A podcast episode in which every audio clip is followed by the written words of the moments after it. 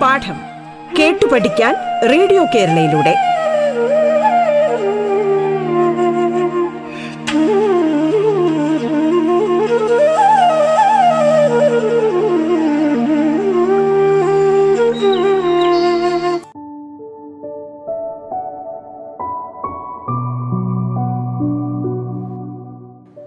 നമസ്കാരം. സംസ്ഥാന സർക്കാരിന്റെ ഓൺലൈൻ സംരംഭമായ റേഡിയോ കേരളയിൽ നിങ്ങൾ ഇപ്പോൾ കേൾക്കുന്നത് പാഠം എന്ന പരിപാടിയാണ്. സ്കൂൾ വിദ്യാഭ്യാസം ഓൺലൈനിലൂടെ ആയിരിക്കുന്ന ഇക്കാലത്ത് അഞ്ചു മുതൽ പത്ത് വരെയുള്ള ക്ലാസ്സിലെ കുട്ടികൾക്ക് പാഠഭാഗങ്ങൾ വളരെ ലളിതമായി കുട്ടികളിൽ എത്തിക്കുകയാണ് പാഠം. പാഠത്തിന്റെ ഇന്നത്തെ അധ്യായത്തിൽ ഞാൻ രഞ്ജിനി നിഷാന്ത് സാമൂഹ്യശാസ്ത്രം പഠിപ്പിക്കുന്ന അധ്യാപികയാണ്. ഇന്ന് നമ്മൾ പഠിക്കാൻ പോകുന്നത് എട്ടാം ക്ലാസ്സിലെ സാമൂഹ്യശാസ്ത്രത്തിലെ എട്ടാം അധ്യായമായ ഗംഗാ സമതലത്തിലേക്ക് എന്ന പാഠഭാഗമാണ്.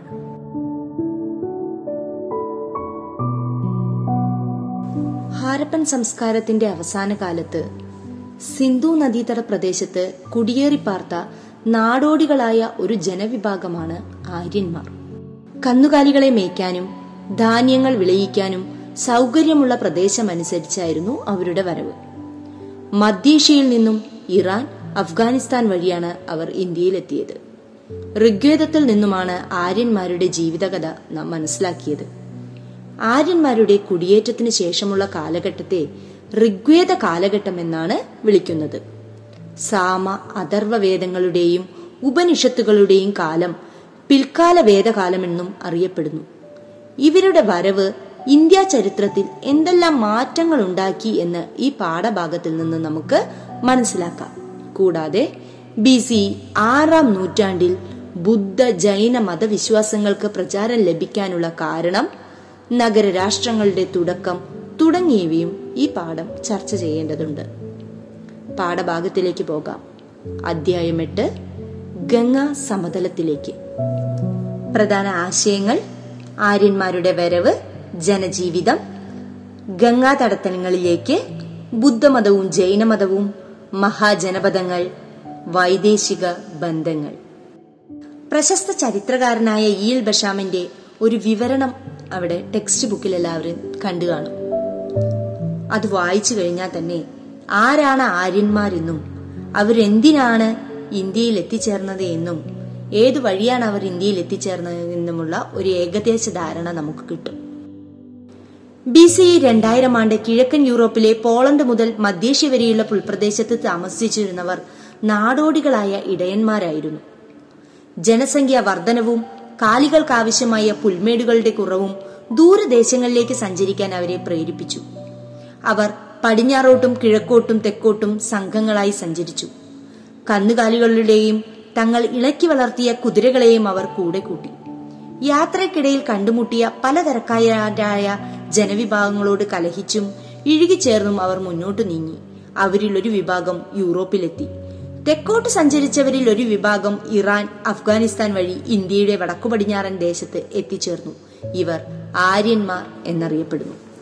പാഠപുസ്തകത്തിൽ തന്നിരിക്കുന്ന എ എൽ ബഷാമിന്റെ വിവരണത്തിൽ നിന്നും ആര്യന്മാർ ഇന്ത്യയിൽ എത്തിച്ചേരാനിടയായ സാഹചര്യം എന്താണെന്ന് കണ്ടെത്തി വിശദീകരിക്കുക. എല്ലാവരും നോട്ട് പുസ്തകത്തിൽ എന്താണ് ആര്യന്മാർ ഇന്ത്യയിൽ എത്തിച്ചേരാനുണ്ടായ സാഹചര്യം എന്ന് കണ്ടെത്തുക. ഇതൊരു രണ്ടു പ്രാവശ്യം വായിക്കുമ്പോൾ തന്നെ നമുക്ക് മനസ്സിലാവും. ആര്യന്മാർ ആരാണ്? അവരെവിടെ നിന്ന് വന്നവരാണ്? എന്തായിരുന്നു അവരുടെ മുഖ്യ തൊഴിൽ? അവരേത് വഴിയെല്ലാം സഞ്ചരിച്ചു? എന്നെല്ലാം നമുക്ക് ഈ വിവരണത്തിൽ തന്നെ ഏകദേശ ധാരണ കിട്ടി അല്ലേ? നമുക്കൊന്ന് നോക്കാം. എങ്ങനെയാണ് ആര്യന്മാർ ഇന്ത്യയിൽ എത്തിച്ചേരാനുണ്ടായ സാഹചര്യം? അതെ കിഴക്കൻ യൂറോപ്പിലെ പോളണ്ട് മുതൽ മധ്യേഷ്യ വരെയുള്ള പുൽപ്രദേശത്ത് താമസിച്ചിരുന്ന നാടോടികളായ ഇടയന്മാരായിരുന്നു ആര്യന്മാർ. കാലി വളർത്തലായിരുന്നു അവരുടെ മുഖ്യ തൊഴിൽ. അപ്പൊ നമുക്ക് മനസ്സിലായി ആരാണ് ആര്യന്മാർ? കിഴക്കൻ യൂറോപ്പിലെ പോളണ്ട് മുതൽ മധ്യേഷ്യ വരെയുള്ള പുൽപ്രദേശത്ത് താമസിച്ചിരുന്ന നാടോടികളായ ഇടയന്മാരായിരുന്നു ആര്യന്മാർ. അപ്പോ അവർ നാടോടികളാണ് എന്ന് മനസ്സിലായി. നാടോടികളാണ് ഇടയന്മാരാണ്. അപ്പൊ അവരുടെ ജോലി എന്തായിരിക്കും? കാലി വളർത്തലാണ് അവരുടെ മുഖ്യമായ തൊഴിൽ. കാലികൾക്ക് ആവശ്യമായ പുൽമേടുകളുടെ കുറവും ജനസംഖ്യ വർധനവും മറ്റും ദേശങ്ങളിലേക്ക് സഞ്ചരിക്കാൻ അവർ പ്രേരിപ്പിച്ചു. അതായത് ഈ കാലികൾക്ക് ആവശ്യമായ ഭക്ഷണം തേടിയും അവർക്ക് ഒരു സ്ഥലത്ത് തന്നെ സ്ഥിരമായി താമസിക്കാൻ സാധിച്ചില്ല. അവർ അവരുടെ ഭക്ഷണം തേടി തേടി തേടി അങ്ങനെ വന്നു വന്നാണ് അവർ ഇന്ത്യയിലേക്ക് എത്തിയത്. അവർ കിഴക്കോട്ടും പടിഞ്ഞാറോട്ടും തെക്കോട്ടും സംഘങ്ങളായി സഞ്ചരിച്ചു. പല വഴിക്ക് അവർ വേർപിരിഞ്ഞു പോയി. സംഘങ്ങളായി പല ദിക്കുകളിലേക്ക് പല വഴിയിലൂടെ അവർ സഞ്ചരിച്ച് തെക്ക് ദിശയിലേക്ക് സഞ്ചരിച്ചവർ പിന്നീട് ഇന്ത്യയുടെ വടക്കു പടിഞ്ഞാറൻ ദേശത്ത് എത്തിച്ചേരുകയും ആര്യന്മാർ എന്നറിയപ്പെടുകയും ചെയ്തു. അപ്പൊ ആര്യന്മാർ ആരാണെന്നും അവരുടെ തൊഴിൽ ആരാ എന്താണെന്നും അവരെവിടെ നിന്നാണ് എത്തിച്ചേർന്നതെന്നും പല വഴിക്ക് പോയി അവർ തെക്കോട്ട് വന്ന് അവർ ഇന്ത്യയിൽ എത്തിച്ചേർന്നിട്ടാണ് ആര്യന്മാർ എന്ന പേര് കിട്ടിയതെന്നും നമ്മൾ ഈ പാഠഭാഗത്തിൽ നിന്ന് മനസ്സിലാക്കി. ഇല്ലേ? ടെക്സ്റ്റ് ബുക്കിൽ കൊടുത്തിട്ടുള്ള പട്ടിക ശ്രദ്ധിക്കൂ. വ്യത്യസ്ത ഭാഷകളിലെ ഏതാനും പദങ്ങളാണ് പട്ടികയിൽ തന്നിട്ടുള്ളത്. ഇംഗ്ലീഷ് ലാറ്റിൻ ഗ്രീക്ക് സംസ്കൃതം എന്നീ ഭാഷകളിലെ ഏതാനും വാക്കുകൾ ഓരോ ഇംഗ്ലീഷ് ഭാഷയിൽ ഫാദർ മദർ എന്നാണെങ്കിൽ ലാറ്റിൻ ഭാഷയിൽ അതിനെ പാറ്റർ മാറ്റർ ഗ്രീക്കിലാണെങ്കിലോ പെറ്റർ മെറ്റർ സംസ്കൃതത്തിലെ പിതൃ മാതൃ. അവയുടെ ഉച്ചാരണ സാമ്യവും അർത്ഥവ്യത്യാസവും ശ്രദ്ധിക്കൂ. ഈ സമാനത ഭാഷകളുടെ പൊതു പൈതൃകത്തിലേക്കാണ് വിരൽ ചൂണ്ടുന്നത്. യൂറോപ്പിന്റെയും ഏഷ്യയുടെയും വിവിധ ഭാഗങ്ങളിലേക്ക് കുടിയേറി പാർത്തവർ സംസാരിച്ചിരുന്ന ഈ ഭാഷകൾ പൊതുവെ ഇൻഡോ യൂറോപ്യൻ ഭാഷകൾ എന്നറിയപ്പെടുന്നു. ഈ ഭാഷകളിൽ ഒന്നായി സംസ്കൃതം സംസാരിച്ചിരുന്നവർ ആര്യന്മാർ എന്നറിയപ്പെടുന്നു. സംസ്കൃതത്തിൽ രചിക്കപ്പെട്ട ആദ്യത്തെ കൃതി ഋഗ്വേദമാണ്. ഏകദേശം മൂവായിരത്തി അഞ്ഞൂറ് വർഷങ്ങൾക്ക് മുമ്പ് ആര്യന്മാർ ഇന്ത്യയുടെ വടക്കു പടിഞ്ഞാറ് സപ്ത സൈന്ധവ പ്രദേശത്ത് എത്തിച്ചേർന്നിരുന്നു. സപ്ത സൈന്ധവ പ്രദേശം എന്തിനെയാണ് സപ്ത സൈന്ധവം എന്നറിയപ്പെടുന്നത്? സിന്ധു നദിയും അതിന്റെ അഞ്ച് പോഷക നദികളായ ജലം ബിച്ചിനാബ് രവി ബിയാസ് സത്ലജ് എന്നിവയും സരസ്വതി നദിയും ചേർന്ന പ്രദേശമാണ് സപ്ത സൈന്ധവം എന്നറിയപ്പെടുന്നത്. അതായത് ഏകദേശം മൂവായിരത്തി അഞ്ഞൂറ് വർഷങ്ങൾക്ക് മുമ്പ് ആര്യന്മാർ ഇന്ത്യയുടെ വടക്കു പടിഞ്ഞാറ് പ്രദേശത്ത് എത്തിച്ചേർന്നു. അതായത് സിന്ധു നദിയുടെ തീരത്ത്. സിന്ധു നദി എന്ന് പറയുന്നത് ആ നദിയുടെ പോഷക നദികളായ ഏതൊക്കെയാണ്? ജലം ചിനാബ് രവി ബിയാസ് സത്ലജ്.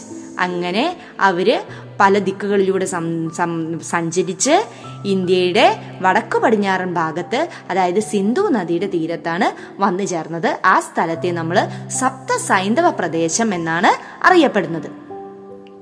അതിനവരെ സഹായിച്ചത് കുതിരകളും കുതിരകളെ കെട്ടിയ രഥങ്ങളുമായിരുന്നു. അവരുടെ സഞ്ചാരപാതയിൽ നിന്ന് കണ്ടെത്തിയ കുതിരകളുടെ എല്ലുകളും രഥങ്ങളുടെ അവശിഷ്ടങ്ങളും ഇതിന് തെളിവുകളാണ്. സപ്ത സൈന്ധവ പ്രദേശത്തേക്കുള്ള ആര്യന്മാരുടെ വരവിനെ സൂചിപ്പിക്കുന്ന തെളിവുകളെക്കുറിച്ച് ഒരു കുറിപ്പ് തയ്യാറാക്കുക.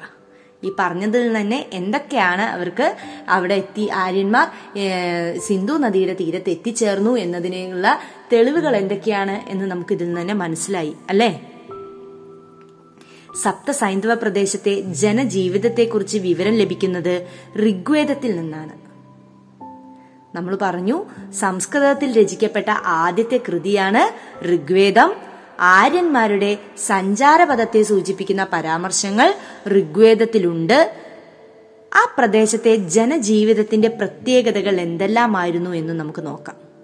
അതായത് ആര്യന്മാർ ആര്യന്മാർ സപ്തസൈന്ധവ പ്രദേശത്തെ ജനജീവിതത്തെക്കുറിച്ചും ആ പ്രദേശത്ത് എന്തൊക്കെ പ്രത്യേകതകളാണ് അവർക്ക് എന്തെല്ലാം ആയിരുന്നു എന്നുമൊക്കെയാണ് നമ്മൾ ഇനി പരിശോധിക്കാനായിട്ട് പോകുന്നത്. ആര്യന്മാർ വിവിധ ഗോത്രങ്ങളായിട്ടാണ് ജീവിച്ചിരുന്നത്. ആര്യന്മാർ എങ്ങനെയാണ് ജീവിച്ചിരുന്നത്? ഗോത്രങ്ങളായിട്ട്. അതായത് ഓരോ ഗോത്രങ്ങൾ ഓരോ കൂട്ടം കൂട്ടമായിട്ട് അതായത് ഓരോ ഗോത്രങ്ങളാണ്. അതിനെയാണ് ഓരോ ഗോത്രവും നിരവധി കുടുംബങ്ങൾ ഉൾപ്പെട്ടതായിരുന്നു. നിരവധി കുടുംബങ്ങൾ ഉൾപ്പെട്ടതാണ് ഓരോ ഗോത്രം ഓരോ ഗോത്രങ്ങളായിട്ടാണ് ആര്യന്മാർ താമസിച്ചിരുന്നത്. ഗോത്രത്തിന്റെ മുതിർന്ന അംഗത്തെ ഗോത്രത്തലവനായി തിരഞ്ഞെടുത്തിരുന്നു. ഗോത്രത്തലവന്മാരെ സഹായിക്കാൻ ഗോത്രസഭകൾ ഉണ്ടായിരുന്നു വിദാത സഭ സമിതി എന്നീ പേരുകളാണ് ഗോത്രസഭകൾ അറിയപ്പെട്ടിരുന്നത്.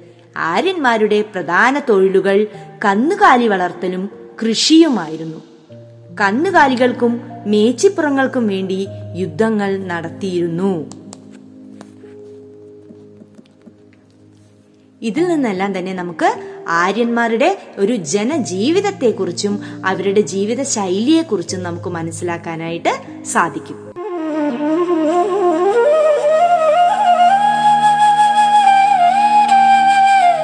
പാഠം കേട്ടു പഠിക്കാൻ റേഡിയോ കേരളയിലൂടെ. പാഠത്തിൽ ഇനി ഇടവേള.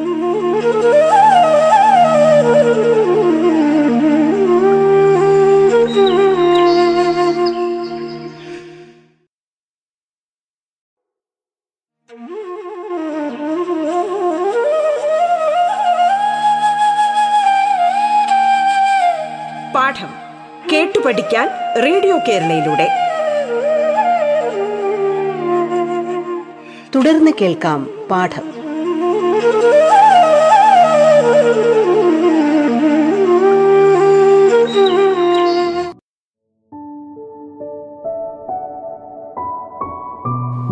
റേഡിയോ കേരളയിൽ നിങ്ങൾ കേട്ടുകൊണ്ടിരിക്കുന്നത് പാഠം എന്ന പരിപാടിയാണ്. എട്ടാം ക്ലാസ്സിലെ സാമൂഹ്യ ശാസ്ത്രത്തിലെ എട്ടാം അധ്യായമായ ഗംഗാ സമതലത്തിലേക്ക് എന്ന പാഠഭാഗമാണ്. നിങ്ങൾക്കൊപ്പം ഞാൻ രഞ്ജിനി നിഷാന്ത്. ആര്യന്മാർ ഗംഗാ നദീതീരത്തേക്ക് വ്യാപിക്കാനുണ്ടായ കാരണങ്ങൾ എന്തെല്ലാമായിരിക്കാം? ജനസംഖ്യാ വർധനവ് അതെ ഗോത്രങ്ങളായിട്ടാണ് താമസിച്ചിരുന്നത് എന്ന് പറഞ്ഞു. അവിടെ ഒരു സ്ഥലത്ത് അവർ സ്ഥിരമായി താമസിക്കുന്നതിന്റെ ഫലമായിട്ട് അവിടെ ജനസംഖ്യ വർധനവുണ്ടായിട്ടുണ്ടാവാം കൃഷിയുടെ വ്യാപനം ഒരു സ്ഥലത്ത് തന്നെ താമസിച്ചപ്പോ അവർ കൃഷി ചെയ്യുന്നതിനെ കുറിച്ച് അവർ അറിവ് സമ്പാദിച്ചിട്ടുണ്ടാവാം. അങ്ങനെ അവർ കൃഷി ചെയ്യാൻ തുടങ്ങി. അത് കൂടുതൽ കൂടുതൽ സ്ഥലത്തിലേക്ക് വികസിപ്പിക്കാനായിട്ട് അവർ ദൂര സ്ഥലങ്ങളിലേക്കും യാത്ര ചെയ്തിട്ടുണ്ടാവാം. ഇരുമ്പിന്റെ കണ്ടുപിടുത്തം. ഇരുമ്പായുധങ്ങൾ ഉപയോഗിച്ച് കാടുകൾ വെട്ടിത്തെളിക്കാൻ സാധിച്ചു. കൂടാതെ എക്കൽ മണ്ണ് ഉഴുതുമറിച്ച് കൃഷി വ്യാപിക്കാനും സാധിച്ചു. അതുവരെ ഇരുമ്പിന്റെ കണ്ടുപിടുത്തം അവിടെ ഉണ്ടായിട്ടുണ്ടായിരുന്നില്ല. ഇരുമ്പ് കണ്ടുപിടിച്ചതും ഇരുമ്പിന്റെ ഉപയോഗം കൂടുതലായി കൊണ്ടുവന്നത് ആര്യന്മാരാണ്. ആര്യന്മാരുടെ വരവോടുകൂടി അതായത് അവർ അതിനു മുമ്പുണ്ടായിരുന്ന ആളുകളെക്കാൾ സ്ട്രോങ് അതായത് ശക്തരായിരുന്നു. അവരുടെ ആയുധ ബലത്തിൽ അവർ ശക്തരായിരുന്നു. ഇരുമ്പിന്റെ ഉപയോഗത്തിലൂടെ കാടുകളൊക്കെ വെട്ടിത്തെളിക്കാനായിട്ട് വളരെ നിഷ്പ്രയാസം അവർക്ക് സാധിച്ചു. അങ്ങനെ അതെല്ലാം തന്നെ ആളുകൾക്ക് ജീവിക്കാനും കൃഷി ചെയ്യാനും ഒക്കെയുള്ള സ്ഥലങ്ങളാക്കി മാറ്റാൻ അവർക്ക് വേഗം സാധിച്ചു. അവിടുത്തെ മണ്ണൊക്കെ ഉഴുതുമറിച്ച് കൃഷി വ്യാപിപ്പിക്കാനായിട്ട് അവർ ശ്രമിക്കാൻ തുടങ്ങി. ആര്യന്മാരുടെ കിഴക്കോട്ടുള്ള വ്യാപനത്തെക്കുറിച്ച് വിവരം തരുന്ന തെളിവുകളെല്ലാം തന്നെ നമുക്ക് ഒരുപാട് തെളിവുകളെല്ലാം അവർ കിഴക്കോട്ട് അതായത് വടക്കു പടിഞ്ഞാറൻ ഭാഗത്തിൽ നിന്നും കിഴക്കോട്ട് സഞ്ചരിക്കുന്നതിനെ കുറിച്ചുള്ള ഒരുപാട് തെളിവുകളൊക്കെ നമുക്ക് ഇതിൽ നിന്നും കിട്ടിയിട്ടുണ്ട്. സത്ത സൈന്ധവ പ്രദേശത്തു നിന്ന് കാട് വെട്ടിക്കരിച്ചാണ് ആര്യന്മാർ ഗംഗാ സമതലത്തിലെ വനപ്രദേശ പ്രദേശങ്ങളിലേക്ക് കടന്നുകൂടിയത് ഇരുമ്പായുധങ്ങളുടെ ഉപയോഗമായിരുന്നു ഈ വ്യാപനത്തെ ഏറെ സഹായിച്ചത്.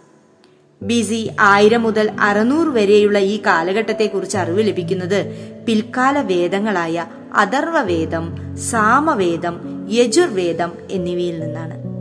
ആര്യന്മാരുടെ കിഴക്കോട്ടുള്ള വ്യാപനത്തിന് പുരാവസ്തു തെളിവുകൾ ലഭിച്ചിട്ടുണ്ട്. ഉത്തർപ്രദേശിന്റെ വിവിധ ഭാഗങ്ങളിൽ നിന്ന് ലഭിച്ച ഇരുമ്പായുധങ്ങളുടെയും ചാരനിറത്തിലുള്ള മൺപാത്രങ്ങളുടെയും അവശിഷ്ടങ്ങൾ അവയിൽ പ്രധാനമാണ്. ടെക്സ്റ്റ് ബുക്കിൽ അന്ന് അവിടെ നിന്ന് ലഭിച്ച ചിത്രങ്ങൾ കുറച്ച് എന്താ പാത്രങ്ങളുടെയും ഈ മൺപാത്രങ്ങളുടെയൊക്കെ ചിത്രങ്ങൾ കാണാം. അത് ആര്യന്മാരുടെ കിഴക്കോട്ടുള്ള വ്യാപനത്തിന്റെ വിവരങ്ങൾ തരുന്ന തെളിവുകളാണ് ഇവയെല്ലാം. കന്നുകാലികൾക്കും മേച്ചിപ്പുറങ്ങൾക്കും വേണ്ടി യുദ്ധം നടത്തിയിരുന്നു എന്ന് നമ്മൾ പറഞ്ഞു അല്ലേ? ഈ യുദ്ധമൊക്കെ വിജയിക്കുന്നതിന് വേണ്ടിയിട്ട് അവർ യാഗങ്ങളൊക്കെ നടത്തിയിട്ടുണ്ടായിരുന്നു. അത് നടത്തിയിരുന്നത് പുരോഹിതന്മാരായിരുന്നു. യുദ്ധം നയിച്ച ഗോത്ര തലവന്മാരും ഈ പുരോഹിതന്മാരും കൂടുതൽ സമ്പത്ത് അങ്ങനെ കൈക്കലാക്കുകയാണ്. ഇതിലൂടെ സമ്പത്തിന്റെ നിയന്ത്രണം ഇവരുടെ കൈകളിലായി. ഋഗ്വേദ കാലത്തെ സമൂഹത്തെ തൊഴിലിന്റെ അടിസ്ഥാനത്തിലാണ് തരംതിരിച്ചിരുന്നത് ഋഗ്വേദ കാലത്തെ സമൂഹം എന്ന് പറയുന്നത് പുരോഹിതന്മാർ സേനാനികൾ സാധാരണക്കാർ. അങ്ങനെ മൂന്ന് തരത്തിലായിരുന്നു. ആര്യന്മാരുടെ ആദ്യകാല വിശ്വാസങ്ങൾ ലളിതവും പ്രകൃതി ആരാധനയിൽ അധിഷ്ഠിതവുമായിരുന്നു. ഇന്ദ്രനായിരുന്നു ഏറ്റവും പ്രധാനപ്പെട്ട ദൈവം. കൂടാതെ അഗ്നി വരുണൻ മരു സൂര്യൻ തുടങ്ങിയ ദൈവങ്ങളെയും അവർ ആരാധിച്ചിരുന്നു. കാര്യസമ്പത്തിന്റെ വർധനവിനായി പ്രത്യേക പ്രാർത്ഥനകളും അനുഷ്ഠാനങ്ങളും അവർ നടത്തിയിരുന്നു. ബി സി ആയിരത്തോടെ സപ്ത സൈന്ധവ പ്രദേശത്ത് നിന്ന് ആര്യന്മാർ ഗംഗാ സമതലത്തിലേക്കും വ്യാപിക്കാൻ തുടങ്ങി. എന്തായിരിക്കാം അതിന് കാരണങ്ങൾ? ആദ്യം വന്നത് സിന്ധു നദീതട തീരത്താണ് ആ സിന്ധു നദിയുടെ പോഷക നദികളും എല്ലാം കൂടി ചേർന്നതിനെയാണ് സരസ്വതി നദിയും ഉൾപ്പെടുത്തതിനാണ് സപ്ത സൈന്ധവ എന്ന് നമ്മൾ പറയുന്നതെന്ന് പറഞ്ഞു. അവിടെ ഇരുന്ന അവർ അതായത് വടക്കു പടിഞ്ഞാറൻ ഭാഗത്തിരുന്ന അവർ മെല്ലെ എവിടേക്ക് വന്നു? നമ്മുടെ സെൻട്രലിലേക്ക് അതായത് സെൻട്രൽ ഏഷ്യ അതായത് ഗംഗാ നദിയുടെ തീരങ്ങളിലേക്ക് അവർ വരികയാണ്. ഗംഗാ നദീ തീരത്തേക്കും വരാനുണ്ടായ കാരണങ്ങൾ എന്തെല്ലാമായിരിക്കാം? വിശ്വാസങ്ങൾക്കും ആചാരങ്ങൾക്കൊക്കെ ഈ കാലഘട്ടത്തിൽ വലിയ മാറ്റങ്ങൾ ഉണ്ടാവുകയാണ് ഋഗ്വേദ കാലത്തെ പ്രധാന ദൈവങ്ങളായ ഇന്ദ്രനും അഗ്നിക്കും പ്രാധാന്യം നഷ്ടപ്പെടുകയും പ്രജാപതി വിഷ്ണു എന്നിവരുടെ പ്രാധാന്യം വർദ്ധിക്കുകയും ചെയ്തു. ലളിതമായ ആചാരങ്ങൾക്കും അനുഷ്ഠാനങ്ങൾക്കും പകരം സങ്കീർണമായ പല ആരാധനാ രീതികളും നിലവിൽ വന്നു. മൃഗബലിയടക്കമുള്ള ആചാരങ്ങൾ ചെലവേറിയതിനായി പുരോഹിതന്മാർ കൂടുതൽ ശക്തരായി. മണ്ണിന്റെ ഫലഭൂഷ്ടതയും ഇരുമ്പിന്റെ ഉൽപാദനവും ഗംഗാ സമതലത്തെ മികച്ച കാർഷികോൽപാദന കേന്ദ്രമാക്കി മാറ്റി. മികച്ച മിച്ചോൽപാദനത്തിനും കൈമാറ്റ കേന്ദ്രങ്ങളുടെ വളർച്ചയ്ക്കും കാരണമായി ഇത് കാരണമായി. കൈമാറ്റ കേന്ദ്രങ്ങൾ പിൽക്കാലത്ത് നഗരങ്ങളായി വളർന്നു. കച്ചവടത്തിനായി ജനങ്ങൾ നഗരങ്ങളിൽ താമസമാക്കി. അങ്ങനെ ഉയർന്നു വന്ന നഗരങ്ങൾ പ്രധാനപ്പെട്ടവയായിരുന്നു രാജഗൃഹം ശിവാസ്തി വൈശാലി ബനാറസ് കുശിനഗർ കൗസ്തം കൗസംബി എന്നിവ. ഇവയെ പരസ്പരം ബന്ധിച്ചുകൊണ്ട് വാണിജ്യ പാതകൾ നിലവിൽ വന്നു. നഗരങ്ങൾ കേന്ദ്രീകരിച്ച് കച്ചവടത്തിലെയും കൈത്തൊഴിലുകളുടെയും ഏർപ്പെട്ട പുതിയൊരു സമൂഹം ഉണർന്നു വന്നു. സാധനങ്ങളുടെ കാലത്ത് ഉപയോഗിച്ചിരുന്ന സാധാരണ കൈമാറ്റത്തിന് നാണയങ്ങൾ ഉപയോഗിക്കാൻ തുടങ്ങി. ആദ്യകാലത്ത് ഉപയോഗിച്ചിരുന്ന നാണയങ്ങളാണ് ടെക്സ്റ്റ് ബുക്കിലെ ചിത്രത്തിൽ കൊടുത്തിട്ടുണ്ട്. അത് മനസ്സിലാക്കുമ്പോൾ തന്നെ നമുക്ക് അറിയാൻ പറ്റും. ആ നാണയങ്ങളെല്ലാം തന്നെ വ്യത്യസ്ത ആകൃതിയിലുള്ളവയായിരുന്നു. വർദ്ധിച്ചു വന്ന യാഗങ്ങളും അവയുടെ ഭാഗമായി നടന്നു വന്ന മൃഗബലിയും കാർഷികോൽപ്പന്ന മേഖലയിൽ വളർച്ചയ്ക്ക് തടസ്സമായി. ആചാരാനുഷ്ഠാനങ്ങൾ വർദ്ധിച്ചതോടെ പുരോഹിതന്മാർ അനിയന്ത്രിത സമ്പത്തും അധികാരവും കൈക്കലാക്കി.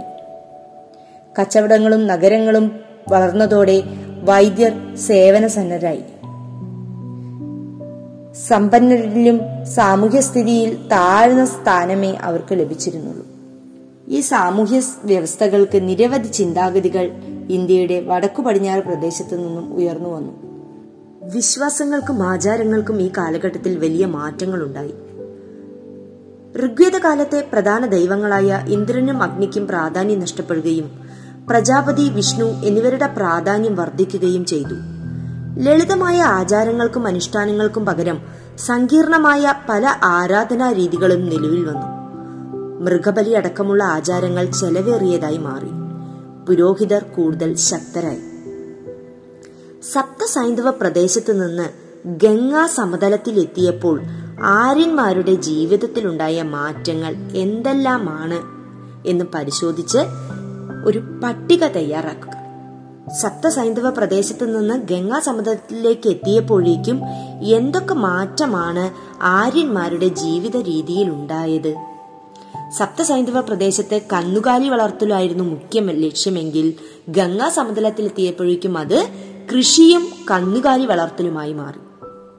സപ്തസൈന്ധവ പ്രദേശത്ത് ഗോത്രസഭകളെ നമ്മൾ പറഞ്ഞു. വിദാത സഭ സമിതി എന്ന പേരിൽ അറിയപ്പെട്ടപ്പോ ഇവിടെ ജനപദങ്ങൾ അതായത് രാജാക്കന്മാർ അങ്ങനെയാണ് ഒരു ജനപദാസ് അങ്ങനെയുള്ള ഒരു രീതിയിലേക്ക് അത് മാറി. സമൂഹത്തെ മൂന്ന് വിഭാഗങ്ങളായിട്ടാണ് സപ്തസൈന്ധവ പ്രദേശത്ത് തിരിച്ചിട്ടുണ്ടായിരുന്നത്. അതായത് രാജാവ് പുരോഹിതന്മാർ സാധാരണക്കാർ എന്നിവർ. എന്നാൽ ഗംഗാ സമതലത്തിൽ എത്തിയപ്പോഴേക്കും അത് നാല് വിഭാഗങ്ങളായി തിരിച്ചു. ബ്രാഹ്മണർ ക്ഷത്രിയർ വൈശ്യ ശൂദ്രർ എന്നിവ.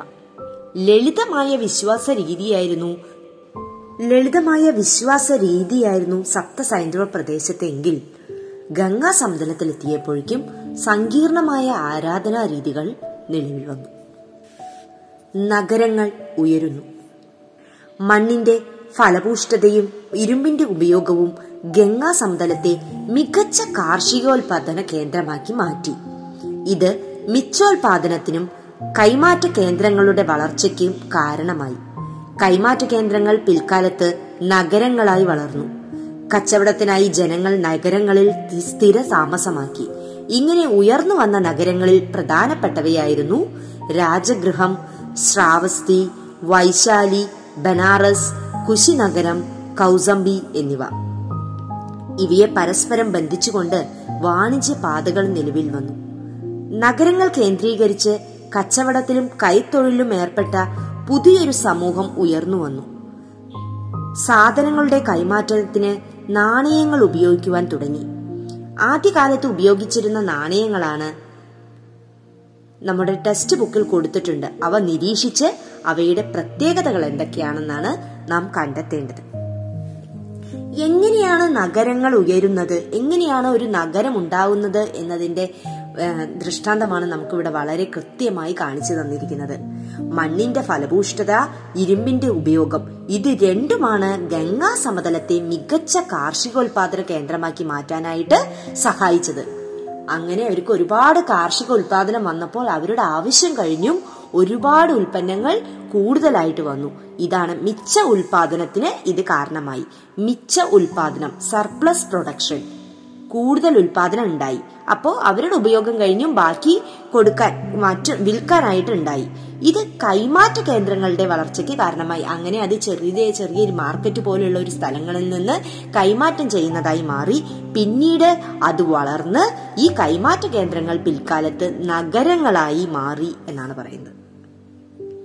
ഈ കച്ചവടത്തിന് വേണ്ടി ജനങ്ങൾ ഒരു സ്ഥലത്ത് തന്നെ നഗരങ്ങളിലൊക്കെ തന്നെ സ്ഥിര താമസാക്കാനായിട്ട് തുടങ്ങി. ഇങ്ങനെ ഉയർന്നു വന്ന നഗരങ്ങൾ ഒരുപാട് പ്രധാനപ്പെട്ട ചില നഗരങ്ങൾ ഈ ഗംഗാ സമതലത്തിൽ അങ്ങനെ പ്രധാനപ്പെട്ട ഈ നഗരങ്ങൾ ഉയർന്നു വന്നു എന്നൊക്കെയാണ് പറയുന്നത്. അങ്ങനെ ഈ കൈമാറ്റത്തിന് ആദ്യം സാധനങ്ങൾക്ക് പകരം സാധനങ്ങൾ കൊടുക്കുന്ന സംവിധാനമായിരുന്നെങ്കിൽ പിന്നീട് അത് നാണയത്തിലേക്ക് എത്തുകയും പലതരത്തിലുള്ള പല ഡിസൈനിലുള്ള പല സിമ്പിൾസ് ചിത്രങ്ങളൊക്കെ കൊത്തുപണി ചെയ്ത ചിത്രങ്ങളൊക്കെ അച്ച് ചെയ്ത നാണയങ്ങളൊക്കെ ഉണ്ടാക്കുന്നുണ്ടായിരുന്നു ഉണ്ടായി അതൊക്കെ തന്നെയായിരുന്നു പ്രചാരത്തിലുണ്ടായിരുന്നത്. ചില നാണയങ്ങളുടെ ചിത്രങ്ങൾ നമ്മൾ ടെക്സ്റ്റ് ബുക്കിൽ കൊടുത്തിട്ടുണ്ട്. അത് നോക്കിക്കൊണ്ട് അതിലുണ്ടായ എന്തൊക്കെയാണ് അതിന്റെ വ്യത്യസ്ത അതിന്റെ എന്തൊക്കെയാണ് അവയുടെ പ്രത്യേകതകൾ എന്നൊക്കെ നമുക്ക് നോക്കാം. ഗംഗാ സമതലത്തിൽ പ്രചാരത്തിലുണ്ടായിരുന്ന നാണയങ്ങൾ. ആദ്യകാലത്ത് ഉപയോഗിച്ച നാണയങ്ങളുടെ പ്രത്യേകത എന്തൊക്കെയായിരിക്കാം? നാണയങ്ങൾക്ക് വ്യത്യസ്ത ആകൃതിയായിരുന്നു. ആ ചിത്രം നോക്കിക്കഴിഞ്ഞാൽ തന്നെ നമുക്ക് മനസ്സിലാവും. എല്ലാം ഒരു ആകൃതിയിലുള്ളതാണോ അല്ല വ്യത്യസ്ത ആകൃതിയായിരുന്നു.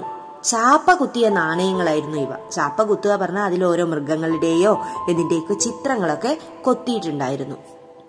ചാപ്പ കുത്തിയ നാണയങ്ങൾ പൊതുവെ അഞ്ച് മുദ്രകൾ ഉണ്ട്. ഇവയെല്ലാം നോക്കി വിലയിരുത്തി ഒരു കുറിപ്പ് തയ്യാറാക്കാനുള്ളതാണ് വളരെ പ്രാധാന്യമുള്ള ഒരു പാഠഭാഗമാണിത്.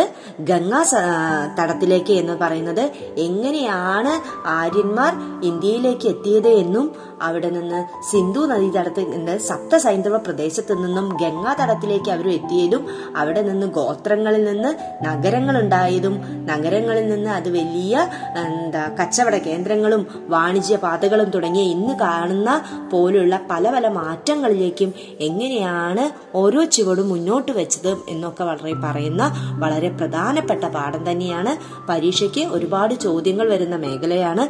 വളരെ ശ്രദ്ധയോടുകൂടി ഇരുത്തി പാഠഭാഗം വളരെ ശ്രദ്ധ ചെലുത്തി വായിക്കേണ്ട ഒരു പാഠഭാഗം തന്നെയാണ് ഈ ഗംഗാ സമതലത്തിലേക്ക് എന്നുള്ള പാഠഭാഗം.